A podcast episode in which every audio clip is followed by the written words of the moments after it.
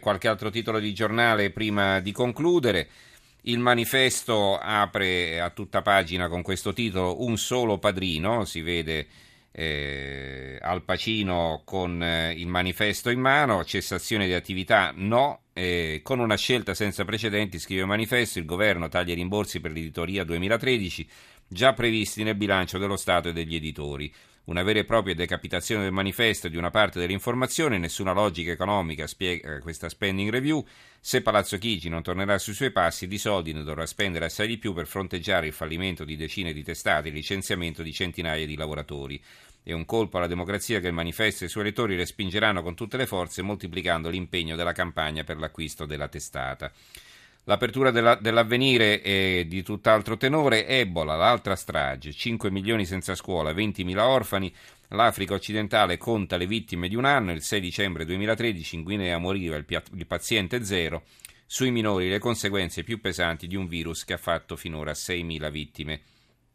La nuova di Venezia a centropagina, ecco le gondole targate, due multe il primo giorno, si vede la targa, un numero applicato sulla gondola. Eh, c'è poi la notizia che Berlusconi lancia Mara Venier come sindaco, candidato sindaco di Venezia e poi molti giornali naturalmente titolano eh, sulla scomparsa del cantante Pino Mango. Eh, che eh, appunto è morto durante il concerto, ha avuto un infarto a Policoro in Basilicata, la sua terra, lui era di Lago Negro e appunto si è sentito male e poi non c'è stato purtroppo nulla da fare.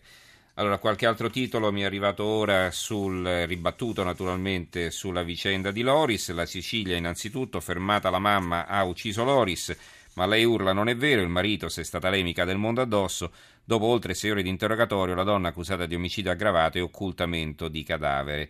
Eh, c'è un, eh, una ricostruzione della vicenda dal titolo La difficile vita della madre ragazzina eh, il genero del cacciatore, intervistato, non sono Mr. X, non ho mai conosciuto la signora Stival, eh, e poi eh, sollievo nel paese, speriamo che sia finita, e ven- vengono intervistate le persone in piazza a Santa Croce Camerina. Ehm, va bene, possiamo forse fermarci qui, ripeto, molti giornali stanno ribattendo, il tempo per esempio la madre di Loris sotto torchio e eh, è stata aggiunta un'altra riga al titolo, fermata nella notte per omicidio e così anche il quotidiano, nel, eh, il quotidiano nazionale, il giorno della nazione, il resto del Carlino, accusata di omicidio. La foto a centropagina è sempre la stessa, quella della mamma di Loris che eh, veniva condotta in eh, procura per l'interrogatorio. A questo punto ci possiamo fermare, io eh, ringrazio Antonello Piergentili che ha curato la parte tecnica, Stefano Cuneo, Cristina Cusumano e Claudio Spagnolo in redazione, Roberta Di Casimiro in regia. Ricordo che la puntata è riascoltabile sul sito trapochiinedicola.rai.it e che se volete scriverci l'indirizzo email è trapochiinedicola.rai.it. Eh, grazie anche a tutti voi per averci seguito, ci risentiamo domani, buonanotte.